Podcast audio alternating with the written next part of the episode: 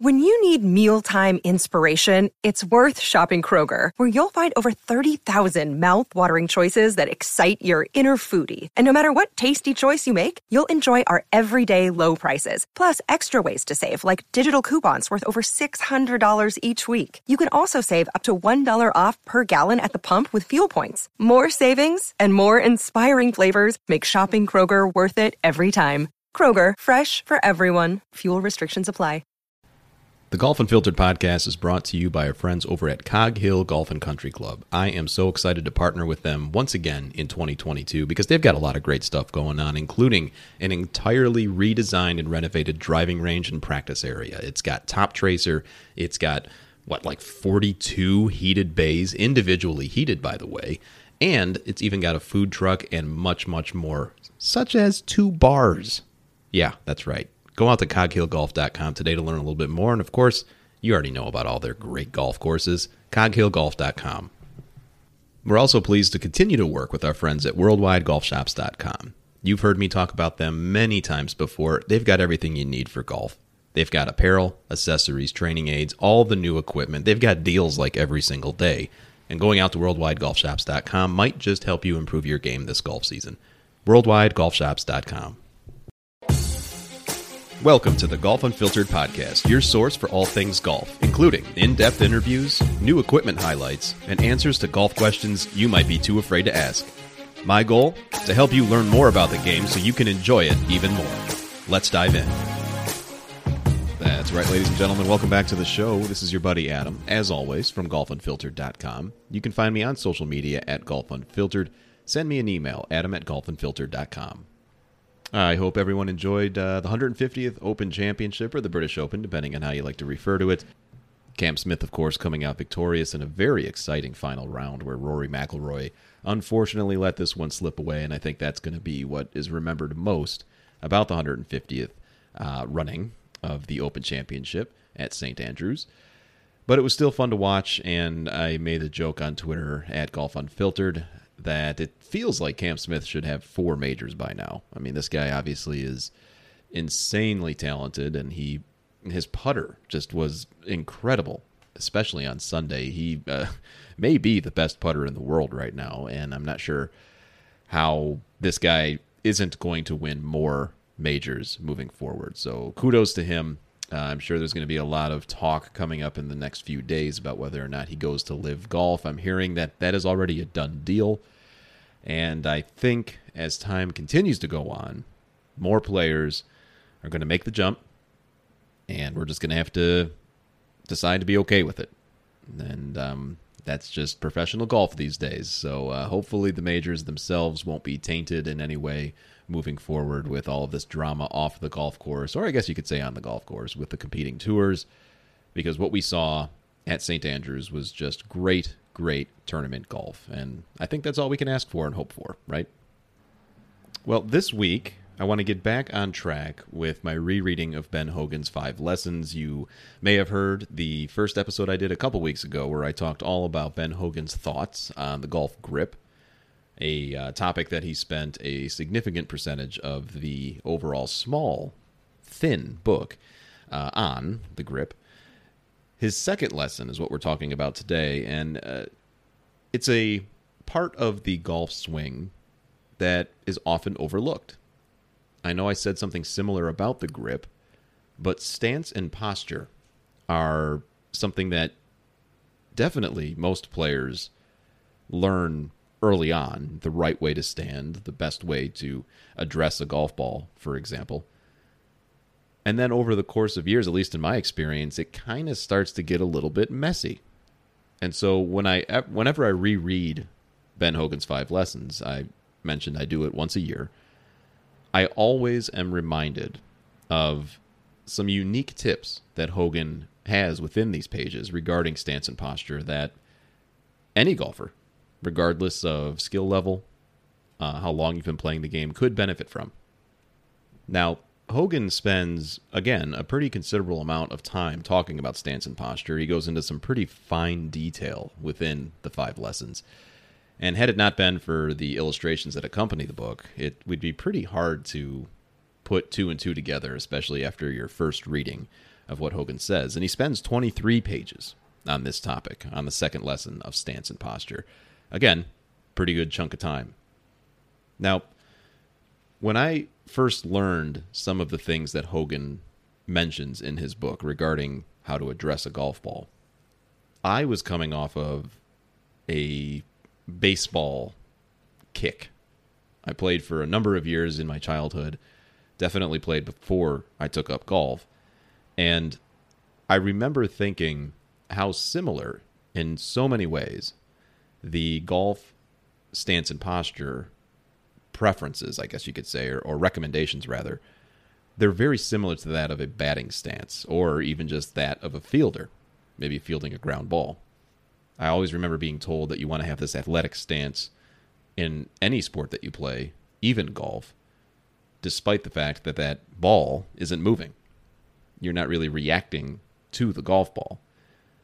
What I find interesting about Hogan's explanation on how to properly stand in terms of posture, it's the combination of the closeness of his forearms, which I'll go into a little bit more detail, as well as how he positions his feet. We've seen, uh, if we start with the feet, we've seen all of golf's greats do something similar to what Hogan teaches, and that's probably no mistake. I'm sure many golf instructors, coaches in later years modeled what they taught after Hogan. Now, for a right handed golfer, the fact that Hogan turns his left foot out a little bit towards the target was a lesson that I remember being taught many times when I was learning the game and also thinking, wow, this is kind of weird. It almost puts you in this, again, athletic posture where I thought I was almost getting ready to run, if you can visualize that. And I always am reminded when I reread this book that that's kind of the point. You want to get your body moving and your hips to clear a little bit more towards the target. And Hogan had a hard time doing that, especially after his accident.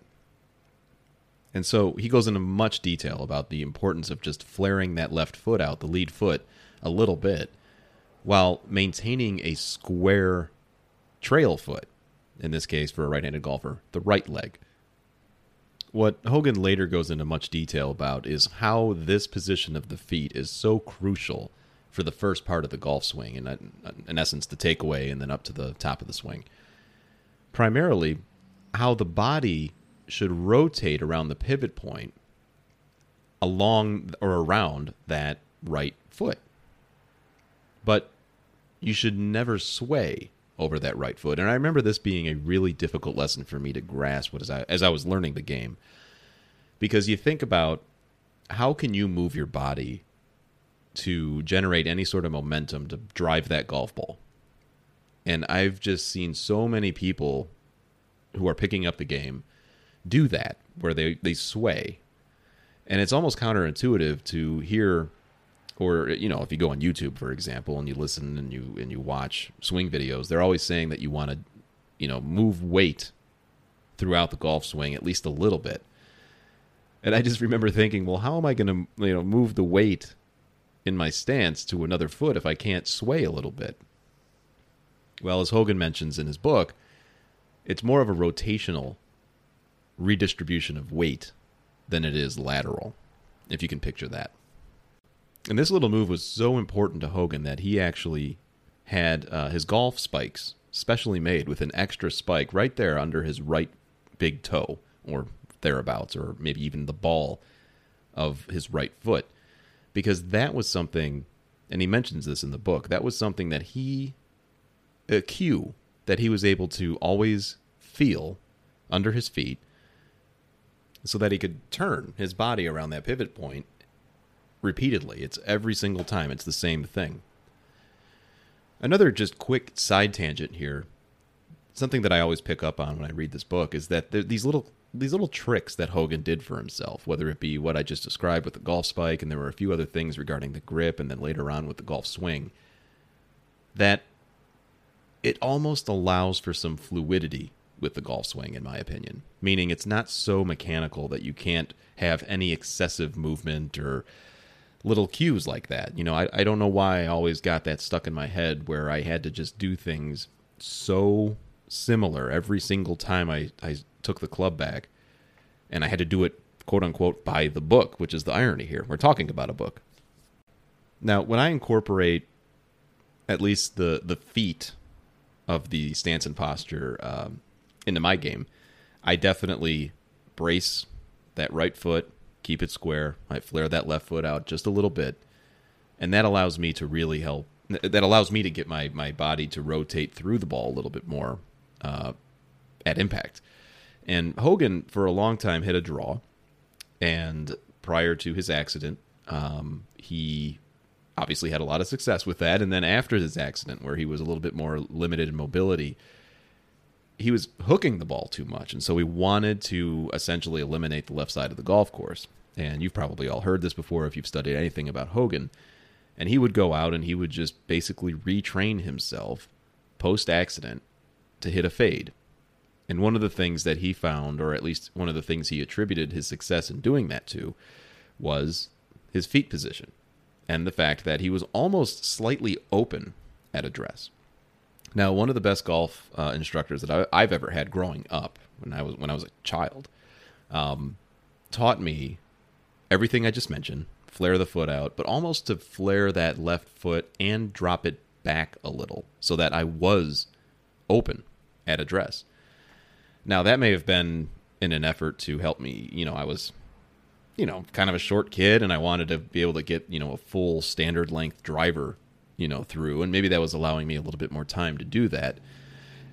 But it really helped, and I remember hitting a fade for a very long time growing up. Of course, most of the time it was a slice, but uh, when I was able to get a little bit better and I honed that a little bit, the fade was something that I just I, I embraced. Now, over the course of many years, and I've actually broken my right arm twice, so that I can't actually uh, pronate it all the way meaning it's if you if you were to hold your arms out with your palms facing the sky and you were to put them together, my right arm cannot do that.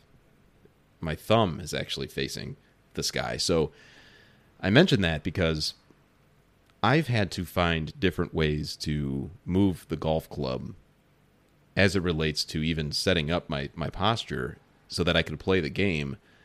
And my fade is all but disappeared, unfortunately. I wish I could play it again, but I, I draw the ball now.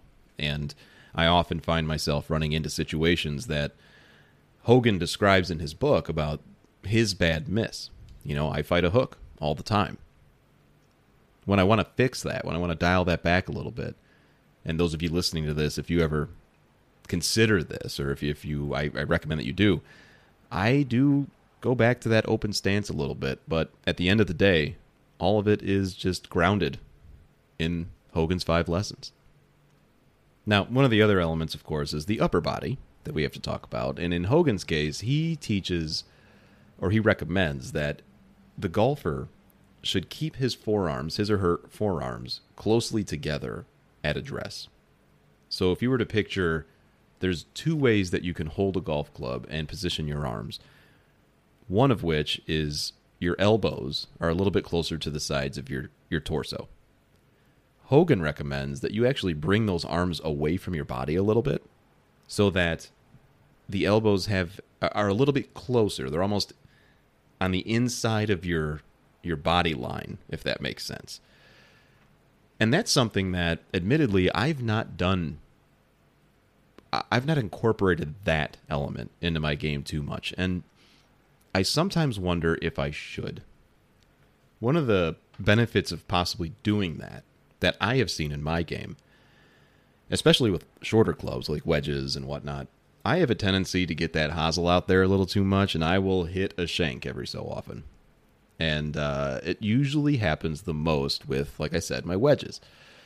But if I were to, no, well, and obviously, a shank happens when your hands are getting away from your body. You can watch YouTube videos on that all day long. There's all sorts of great tips out there on how to fix a shank. But in my mind, it's almost like if I position my arms out out there already at address, the only place that they can really go, they can't go out any further. So that essentially eliminates that bad shot. But if anything, they're going to come closer to my body, in which case I hit the toe, and that's not the worst thing in the world. But it's def- it could definitely lead to more trouble. The whole point there is understanding how to set up your body to succeed right away. And I think that's the main point that Hogan tries to uh, to put out to the world in his book. So those two elements, there are many more that Hogan describes about stance and posture in five lessons. But those two elements are the things that really stick in my mind the most, and I continuously try to work on them whenever I go out to the range or even during a round. Though the fact of positioning my feet in the quote unquote proper way, and then where are my arms?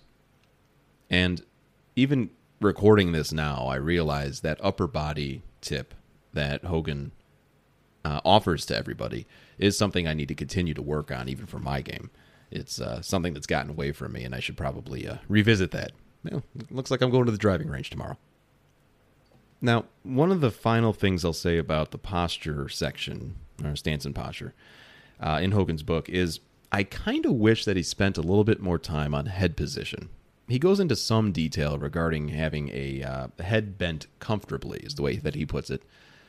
But I had a golf lesson uh, about three years ago, I want to say, um, with a good pro over at, at Cog Hill. And one of the things that he he didn't change much about my swing. I had a pretty decent swing. I have a pretty decent swing, um, but I just wasn't catching the ball consistently. You know, I was hitting a lot of thin shots, and the first thing he had me do was actually choke down just a just a fraction on each of my clubs which you would think, why do that if you're hitting the ball thin? But then the other thing he had me do after looking face on at me when I was at address was he actually had my my head he made me move my head kind of to cock it over my right shoulder a little bit. So if you picture you're probably doing this in your car or wherever you're listening to this right now. I mean, if you just kind of bring your right ear down to your right shoulder a little, just a little bit, what he told me was that better aligns basically my spine angle. And it was a little odd, I'll have to admit. But lo and behold, after I did that, those two things, I choked down a little bit and did that little head tilt. I I was pure in it. And you know, as any good teacher in my opinion does, they they kind of tell you what to do to try it first and then they explain why they believe it works. And in my case, it did, and I still it's still something I do even to today. The the choking down of the grip, similar to how I just described with the elbows, not getting too far away from my body. Um, golf is a game of opposites. And so the rationale was if I made my golf club shorter, then my body wouldn't, in a, an attempt to make contact with the golf ball, my body wouldn't react in an adverse way where I was also essentially picking the club up off the ground just before impact, hence a thin shot. So it's almost like I need to get my arms longer. And in order to still make clean contact with the golf ball, I had to adjust something with the length of the club without actually changing the length of the club, if that makes sense. Um, and then, of course, the head tilt, he had mentioned, you know, it's a matter of just being right eye dominant. And when I heard that, I think of like Jack Nicklaus's little head turn before he brought the club the club back. And there are other players that, you know, I almost look now on TV to see what are their little triggers that they do to help kind of say go, right? Like now it's go time. Whether it be a forward press, whether it be a head tilt, whether it be a head turn, anything at all. What is that movement that signifies, okay, now it's go time.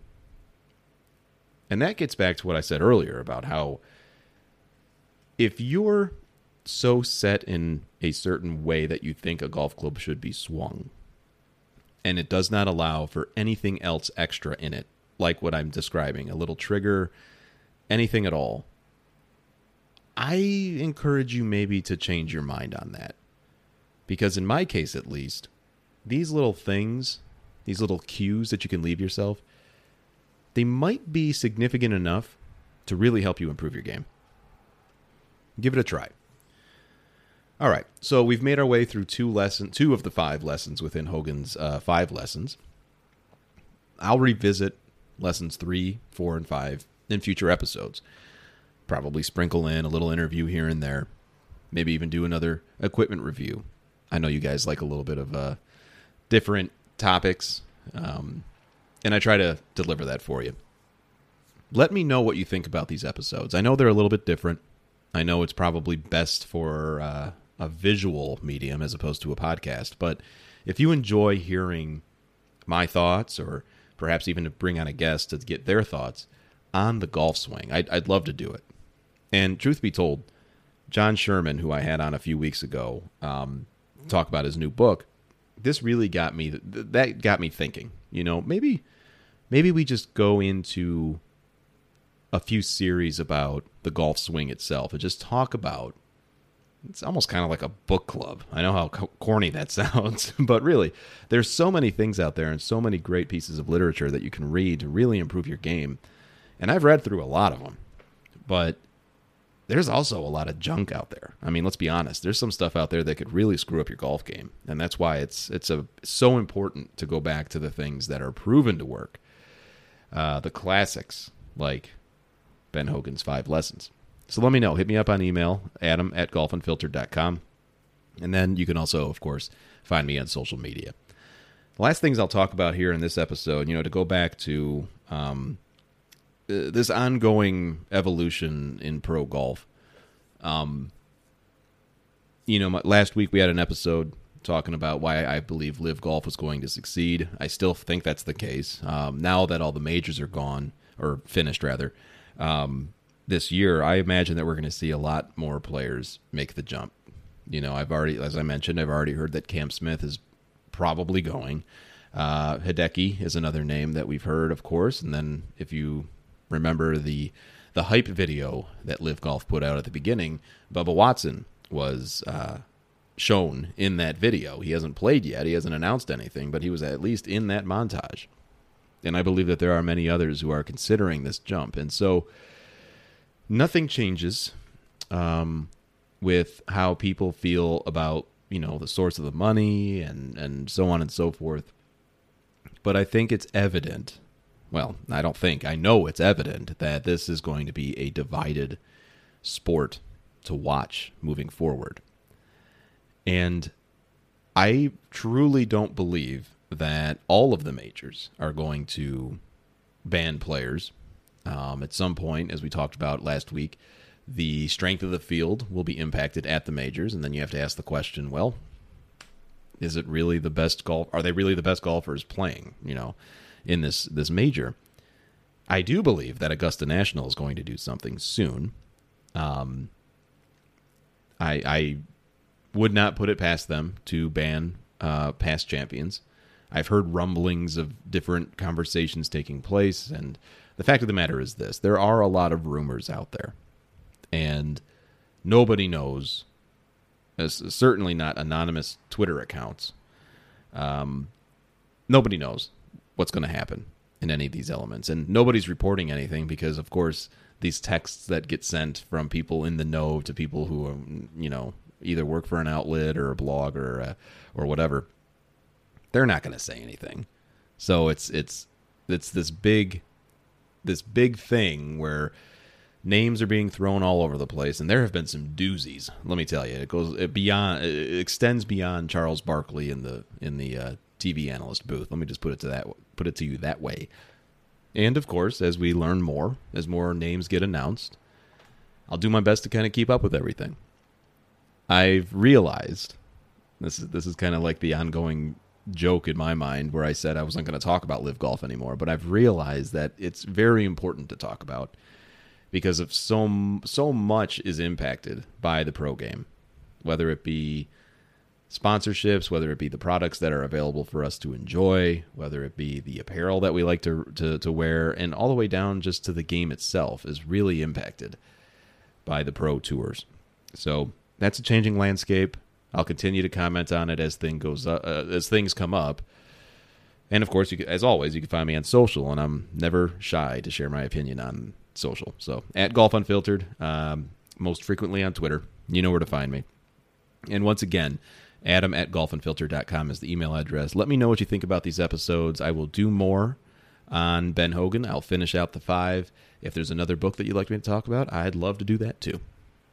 In the meantime, as I say all the time, take care of one another, be nice to one another, and hit them straight.